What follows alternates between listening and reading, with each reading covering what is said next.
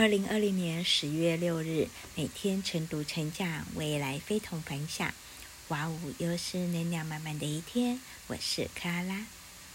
今天要跟大家分享的主题是：优秀演讲者要有的基本素质是怎样呢？如果你是一名演讲者，要面对不同城市或国家演讲时，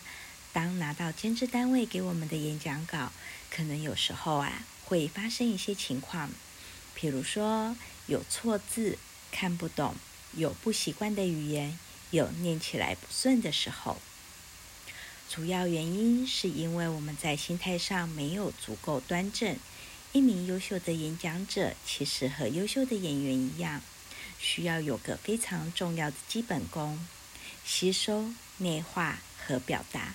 我们要知道，拿到任何一篇的演讲稿或台词都不会是标准答案。我们要像优秀的演员一样，把所有的稿子看成是一个素材，不断练习，让自己能够吸收内化，用自己最好的方式来诠释表达。所以啊，演说的演，其实啊就是一种情绪的传递和交流，并不是刻板的像朗读文章一样。今日金句：不要质疑自己每一分的付出，这些都会是累积和沉淀，